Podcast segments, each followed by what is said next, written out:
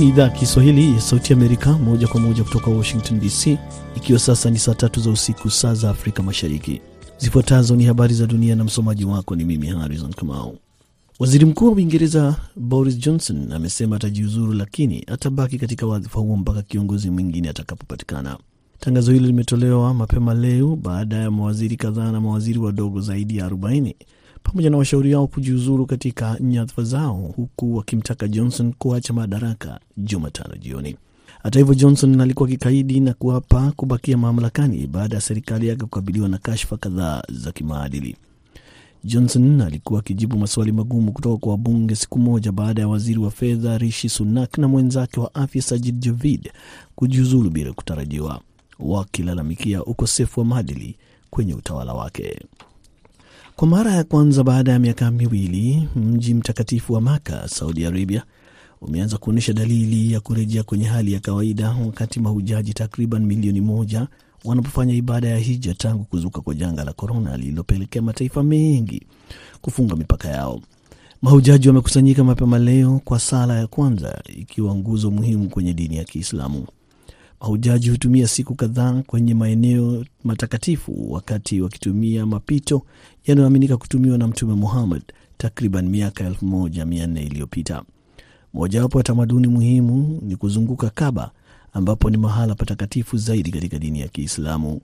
Hija ni nguzo muhimu kwa kila Mwislamu mwenye uwezo wa kifedha na kimwili, walau mara moja maishani mwake. Unaendelea kusikiliza idhaa ya Kiswahili ya Sauti Amerika kutoka hapa Washington DC kupitia 107.5 FM Nairobi, Kenya. Rais wa Ukraine Volodymyr Zelensky amesema Jumatano kwamba silaha alizopokea kutoka kwenye mataifa ya magharibi zimeanza kusaidia kwenye juhudi za kukabiliana na uwezo wa kijeshi wa Rusia. Zelenski pia ameapa kushika tena udhibiti wa maeneo aliyokaliwa wakati vikosi vya Rusia vikijitahidi kudhibiti eneo la Donbas lililoko mashariki mwa Ukraine. Maafisa wa Ukraine Jumatano walishauri wakazi waliobaki kwenye mkoa wa Donetsk ambao ni sehemu ya Donbas watorokee kwenye maeneo salama, wakati Rusia ikianza mashambulizi mapya. Tayari Rusia imechukua udhibiti wa zaidi ya nusu ya mkoa wa Donetsk na baada ya kusema siku chache zilizopita kwamba ilikuwa imeshika udhibiti. Putin amesema kwamba lengo lake kubwa la kushambulia Ukraine ni kuchukua udhibiti kamili wa eneo la Donbas linalotumia lugha ya Kirasia kwa wingi. Mawaziri wa kigeni kutoka kundi la mataifa ishirini yenye nguvu na yanayoendelea wanakutana leo Alhamisi kwenye kisiwa cha kitalii cha Bali nchini Indonesia, mada kuu ikitarajiwa kuwa mzozo wa Ukraine, licha ya kuwa ajenda walioipa kipaumbele ni ushirikiano wa kimataifa kuhakikisha usalama wa chakula na nishati. Mawaziri hao watafanya kikao kwenye kisiwa hicho cha Kihindu ndani ya taifa hilo lenye Waislamu wengi. Waziri wa mambo ya kigeni wa Indonesia Retno Masudi amefanya vikao kadhaa na wenzake kutoka Afrika Kusini, China na India kabla ya kikao kamili kufanyika Ijumaa. Kama mkuu na mwenyeji wa mkutano wa mwaka huu, Indonesia imelazimika kushika nafasi ya uongozi kando na kuwa mwenyeji. Marekani na washirika wake wanalenga kuadhibisha rais wa Rusia kwa njia zote zile zinazowezekana, ikiwemo kutishia kutohudhuria mkutano wa G20 utakaofanyika kwenye kisiwa hicho cha Bali mwishoni mwa mwaka iwapo Putin atahudhuria. Mamilioni ya watu kote nchini China Jumatano walibaki majumbani huku biashara nyingi zikiwa zimefungwa kwenye mji muhimu wa kitalii kutokana na kuenea kwa maambukizi mapya ya virusi vya korona.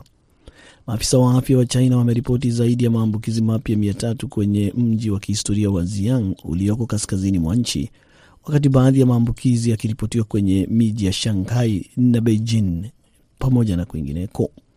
Wakazi wa Shanghai wameombwa kufanyiwa vipimo zaidi vya korona tangu Jumanne hadi leo kufuatia kugundulika kwa maambukizi mapya wiki chache baada ya kurejea kwenye shughuli za kawaida. Amri ya kufungwa kwa baa zote mijini humo imetolewa Jumatano baada ya maambukizi sita mapya kuhusishwa na sehemu hizo. Hizo zilikuwa habari za dunia kutoka Washington DC. Jina langu Harrison Kamau, napomkaribisha mwenzangu Kenneth Bwire, tayari kabisa kukuletea kipindi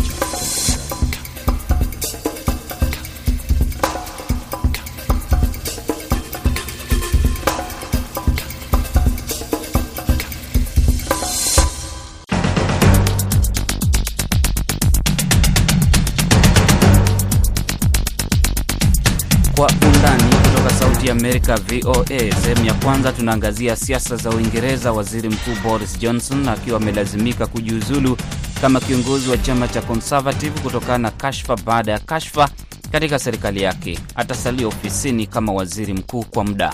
Sehemu ya pili, mwandishi wetu wa Nairobi Jason Nyakundi ameandaa ripoti kuhusu ukuaji wa lugha ya Kiswahili duniani. Mimi ni Kenneth Bwire.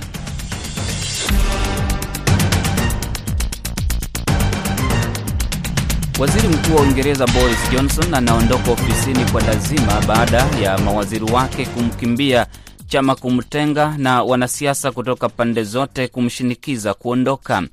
Baada ya mawaziri wake kuendelea kuondoka ofisini wakisema kwamba kiongozi huyo ambaye utawala wake umeandamwa na kashfa baada ya nyingine hana sifa ya kuongoza Uingereza. Johnson amejaribu kukabiliana na mawimbi ya kumtaka aondoke ofisini ikiwemo kuomba msamaha, lakini vyote vimeonekana kwamba havitoshi. Imebidi aondoke. Waliokuwa marafiki na wafuasi wake wamemtenga na kuvunja uhusiano wao na Johnson. Good afternoon, everybody. Good afternoon. It is clearly now the will of the Parliamentary Conservative Party that there should be a... Ndani ya chama chake cha Conservative, naibu wa chama Justin Tomlinson ameandika ujumbe wa Twitter akisema kwamba Johnson hakuwa na lingine la kufanya kando na kujiuzulu na kuongezea kwamba chama hicho kinastahili kuungana haraka iwezekanavyo na kuangazia maswala muhimu ya Uingereza. Zaidi ya mawaziri 50 wamejiuzulu kabla ya Johnson kufanya hivyo. Akitangaza kujiuzulu kama kiongozi wa chama cha Conservative, Boris amesema kwamba amesikitishwa kwamba anaacha kazi nzuri zaidi duniani. I regret and not to have been successful in those arguments and of course it's painful not to be able to see through so many ideas and, and projects myself. Ninasikitika kwamba sikuweza kufaulu namna nilivyopenda na sitaweza kuona malengo niliyokuwa nayo kwa nchi hii yakitimia. Lakini mnavyoona, hali ikibidi, basi huna budi, na katika siasa hakuna asiyeweza kuondolewa. Mfumo wetu thabiti utaleta kiongozi mwingine mwenye uwezo wa kuongoza nchi hii kupitia wakati mgumu na kubadilisha pamoja na kuboresha namna tunavyofanya mambo. Na ahidi kiongozi ajaye kwamba nitamuunga mkono kadri ya uwezo wangu. I say I will give you as much support as I can. Kabla ya kutangaza kujiuzulu, Boris alikuwa ametengwa na kila mtu aliyemtegemea atamuunga mkono, akiwemo waziri wake mpya wa fedha aliyemteua Jumanne, Nadhim Zahawi, ambaye tayari alikuwa amemwambia Johnson kwamba muda wake ofisini umefikia mwisho na hakuwa na lingine la kufanya kando na kuondoka. Chama cha Conservative kinahitaji sasa kumchagua waziri mkuu mwingine. Mchakato wa kumpata kiongozi mpya utachukua wiki kadhaa au miezi.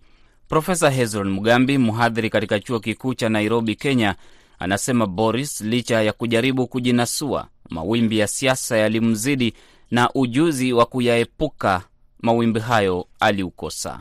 Amekuwa akitapatapa sana na sera zake zimekuwa ni nusu binusu, kwamba uh, si mtu ambaye kiongozi nimekuwa nikimwona akiwa shupavu kama kwa mfano kama tukimwangalia kiongozi kama aliyekuwa waziri mkuu uh, Blair na wale wengine, hata Theresa May mwenyewe nafikiri alikosa ukakamavu, ushupavu, uh, weledi wa kujieleza moja kwa moja na kushikilia msimamo, heshima miongoni mwa mwa, mwa, mwa wabunge na hata uh, wananchi wenyewe wa Uingereza.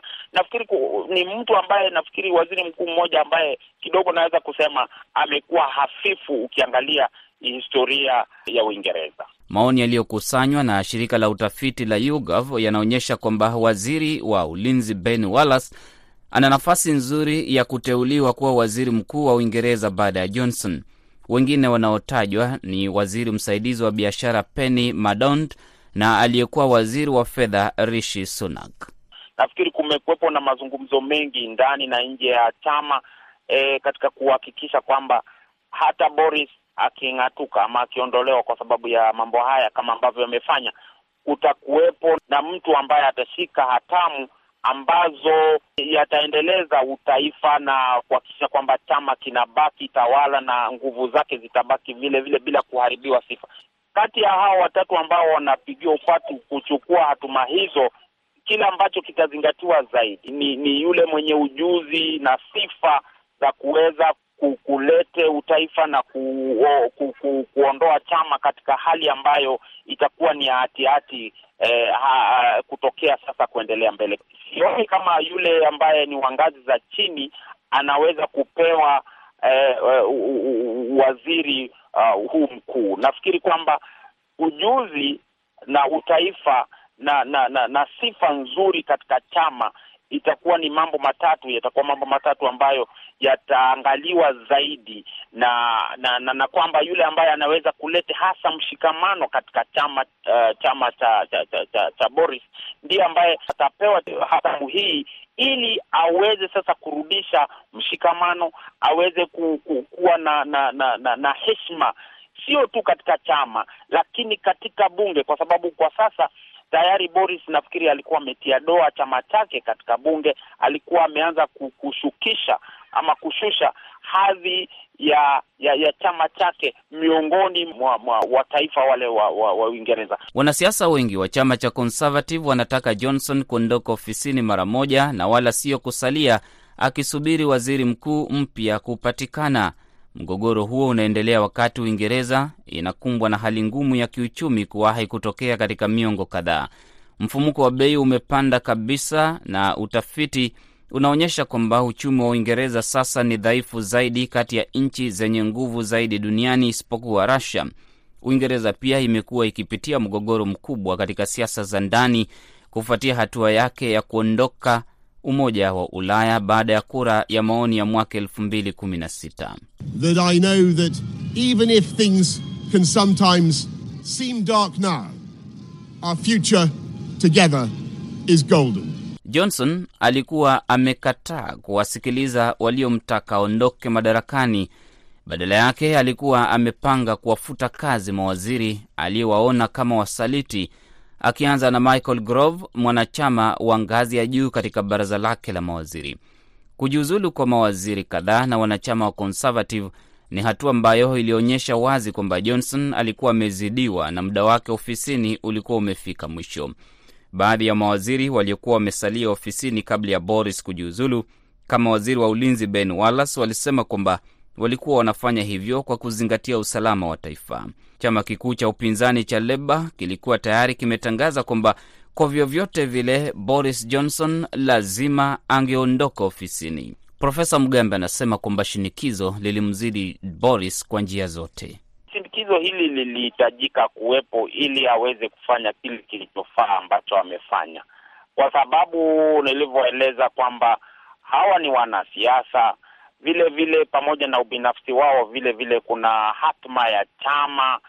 Kwa hiyo ili kuweza kuendeleza uh, ule uongozi wa, uh, wa, wa, wa taifa hili eh, na kufuatia chama chake eh, cha Boris yo, eh, Boris mwenyewe. Kwa hiyo ilihitaji kwamba wa, wawe na mambo kama haya ili waweze ku, ku, ku, kudumisha ule uongozi wao na siasa zao na sera zao, kwa sababu tayari Boris Uh, waziri mkuu uh, alikuwa ametia doa katika sera zao, na kwa hiyo walihitaji kuweka shinikizo ili aweze kuwa, kuwa, kuhifadhi chama kwanza kiweze kuhifadhi utamaduni wao na sifa zao na sera zao, na vile vile watu binafsi wa, wawe na uwezo wa kuweza uh, wakati uta, uchaguzi utakapokuja waweze kujipiga kifua na kuendeleza zile zile sera uh, bila kuwa na, na na mtu ambaye kidogo walikuwa wanaona ameanza kutia doa katika sifa zao. Johnson aliingia madarakani karibu miaka mitatu iliyopita kwa ahadi kubwa ya kuhakikisha kwamba Uingereza inaondoka katika Umoja wa Ulaya, Brexit. Tangu wakati huo, baadhi ya wanachama wa Conservative wamekuwa wakimuunga mkono Johnson, mwandishi wa habari wa zamani na meya wa London, licha ya kashfa alizokumbana nazo katika utawala wake.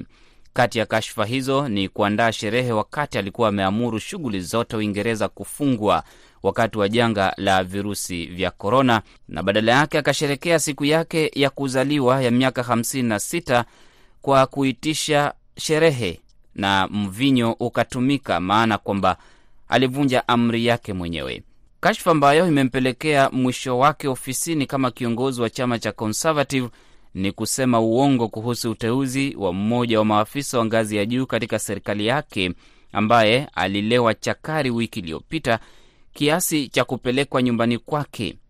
Awali Boris alikuwa amesema kwamba hakujua kwamba naibu wa kiranja mkuu Chris Pincher aliwahi kukabiliwa na shutuma za kulewa na kuguza visivyo wanaume wenzake akiwa amelewa. Baadaye ofisi ya Johnson ilikiri kwamba alikuwa anajua, lakini Johnson alisema kwamba alikuwa amesahau kuhusu kashfa dhidi ya Pincher wakati akimteua ofisini.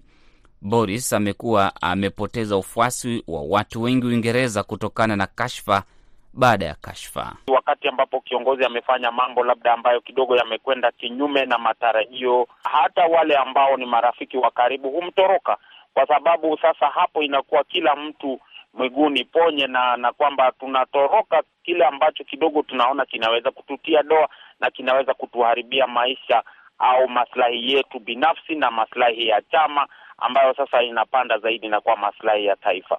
Ameanguka mtihani Boris katika ngazi nyingi, kashfa na kutosoma dalili za mapema na kuweza kuchukua hatua ambazo labda zingefaa zaidi, na kwa hiyo akaendelea kuchimba shimo la, ki, la, la, la, la kisiasa. Yeye mwenyewe sasa ameingia, na nafikiri ndilo ambalo limemuweka katika hali ambayo sasa amejipata. Kuna wabunge ambao wamekuwa wakimkosoa Johnson kwa kukosa kuchukua hatua za kutosha kukabiliana na mfumuko wa bei hasa wa vyakula na mafuta. Maandamano ya wafanyakazi wa reli yamekuwa yakiendelea Uingereza kutaka nyongeza ya mishahara. Madaktari, walimu na wafanyakazi wengine wa serikali walikuwa wametangaza kugoma wakidai nyongeza mishahara. Uingereza ina historia ya mawaziri wakuu kujiuzulu.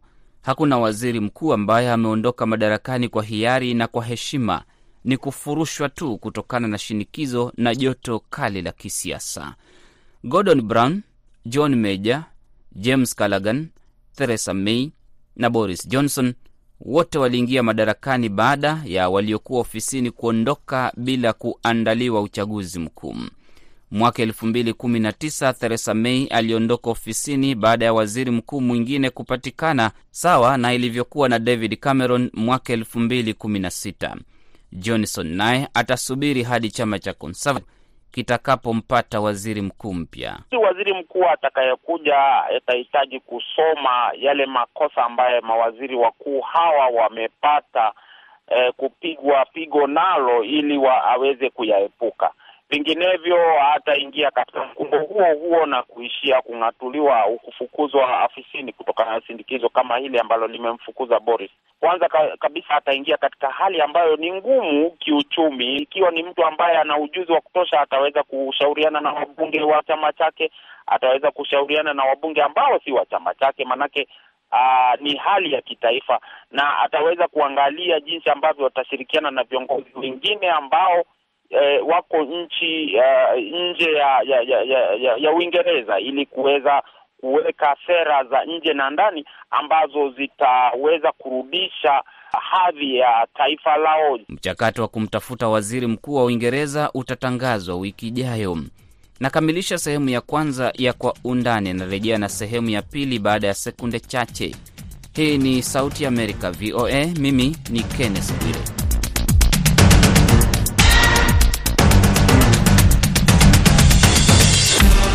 Karibu kwa sehemu ya pili ya Kwa Undani. Mwandishi wetu wa Nairobi, Jason Nyakundi, anaangazia umuhimu wa lugha ya Kiswahili na sababu za lugha hii kuenea kote duniani tunapoadhimisha siku ya lugha ya Kiswahili duniani. Kikao cha 41 cha nchi wanachama wa UNESCO mwaka 2021 kilitangaza Julai 7 kila mwaka kuwa siku ya lugha ya Kiswahili duniani. Ulimwengu unaikaribisha siku hii kwa msisimuko, kwani Kiswahili tayari kilikuwa kimejipambanua katika vyombo vingi vya habari vya kimataifa ikiwemo Sauti ya Amerika. Kiswahili pia kimepata makao kama lugha ya kufundishwa katika vyuo vingi vya Ulaya, Marekani, Kanada na Asia, na sasa Kiswahili ni lugha kubwa duniani kote. Katika bara la Afrika, Kiswahili ndiyo lugha pekee ya Kiafrika ambayo ni lugha rasmi ya Umoja wa Afrika. Haya si mafanikio madogo kwa kuelewa kwamba lugha zingine zimekuwa lugha za kigeni kama vile Kiingereza, Kifaransa, Kiarabu, Kireno na Kijerumani. ni mojawapo ya lugha zinazozungumzwa na watu wengi zaidi barani Afrika na inayozungumzwa zaidi katika Afrika kusini mwa jangwa la Sahara. Oni Sigala ni kutoka Baraza la Kiswahili nchini Tanzania, BAKITA, na kwanza nimemuuliza siku ya leo ina maana gani kwa lugha ya Kiswahili. Kwanza niseme ni, ni jambo jema UNESCO kutambua huu utamaduni na lugha ya Kiswahili, hasa hasa lugha ya Kiswahili kama lugha ya mawasiliano kama ambavyo lugha zingine kubwa duniani uh, kwa sasa hivi, na Kiswahili pia kinakuwa ni miongoni mwa lugha hizo kubwa duniani.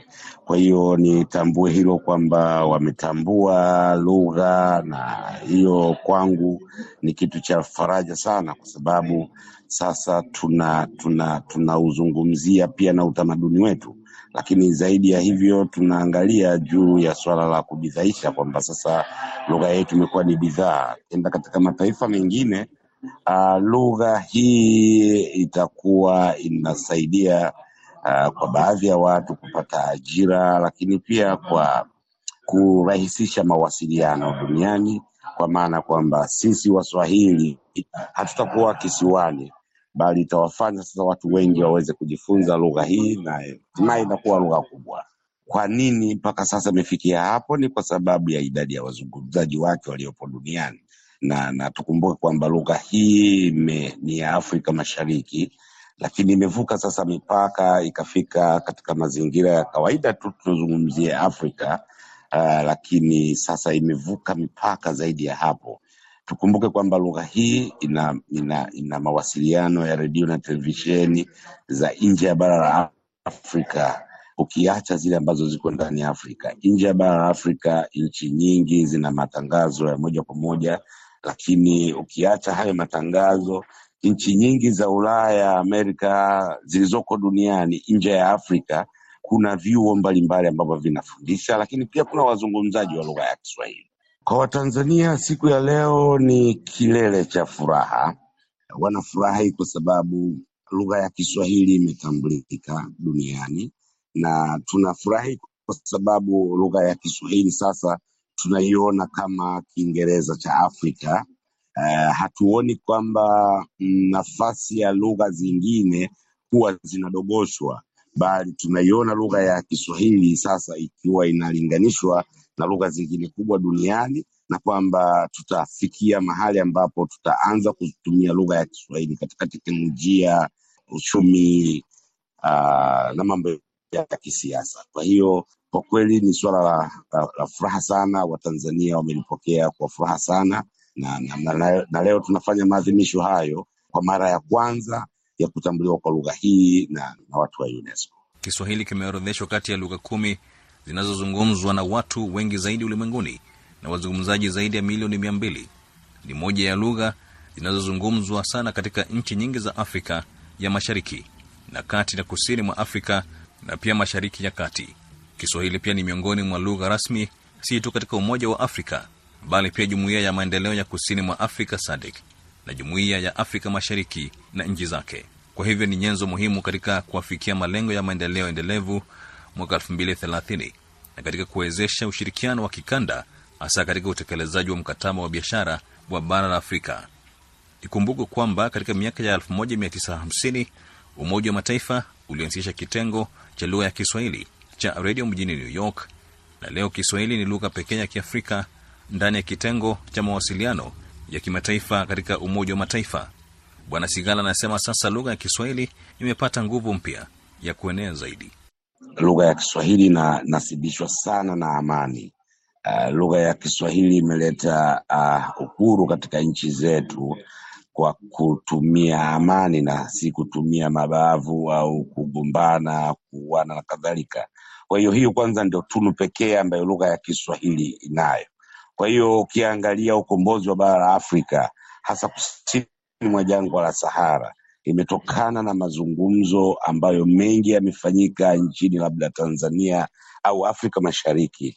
Uh, watu wamepata mafunzo hapo ya kisiasa uh, ya kwenda kukomboa nchi zao mbalimbali. Hiyo ni historia na iko wazi na kila mtu anafahamu. Kwa hiyo kwa sasa nadhani kwa umuhimu wa lugha yenyewe ilivyo na dunia anavyofahamu lugha hii ni kwamba tunazungumzia juu ya mshikamano uh, watu wengi, na ninaamini kwamba hii lugha ya Kiswahili haitaishia tu katika nchi za Afrika Mashariki na Tanzania pekee, lakini nafikiri sasa itavuka mipaka ya Afrika Mashariki na Kati, lakini pia kusini mwa jangwa la Sahara, lakini pia hata Afrika nzima. Eh, siku mbili hizi tatu tumeona jeo ya mikataba mbalimbali na matamko mbalimbali ya, ya, ya, ya baadhi ya nchi ambazo eh, sasa zimeamua kutumia kama lugha rasmi ya, ya, ya, ya kazi, lakini pia lugha rasmi ya kufundishia na kadhalika. Lugha za Ulaya bado zinatawala katika bara la Afrika na itachukua juhudi kubwa kubadilisha hilo. Hivi sasa Kiingereza ndiyo lugha rasmi au ya pili katika nchi 27 kati ya 54 barani Afrika na Kifaransa ndiyo lugha rasmi katika 21 kati yao. Ingawa Kiswahili kina mvuto katika Afrika Mashariki, kati na kusini, kina ushindani mkubwa magharibi na kaskazini mwa Afrika. Iwapo Kiswahili kitakuwa cha Afrika nzima, itahitaji utashi wa kisiasa na uwekezaji wa kifedha kufikia kanda zote. Nuhu Bakari ni mtaalamu wa lugha ya Kiswahili kutoka Kenya. E, kwa sababu pia lugha ya Kiswahili ina tamaduni zake na hizi tamaduni ni za kihistoria. Labda pengine wanaona kujimisilisha, kujihusisha, kujishirikisha na lugha hii ya Kiswahili e, inaweza kuwaweka pakubwa au sehemu ambayo ni nzuri zaidi.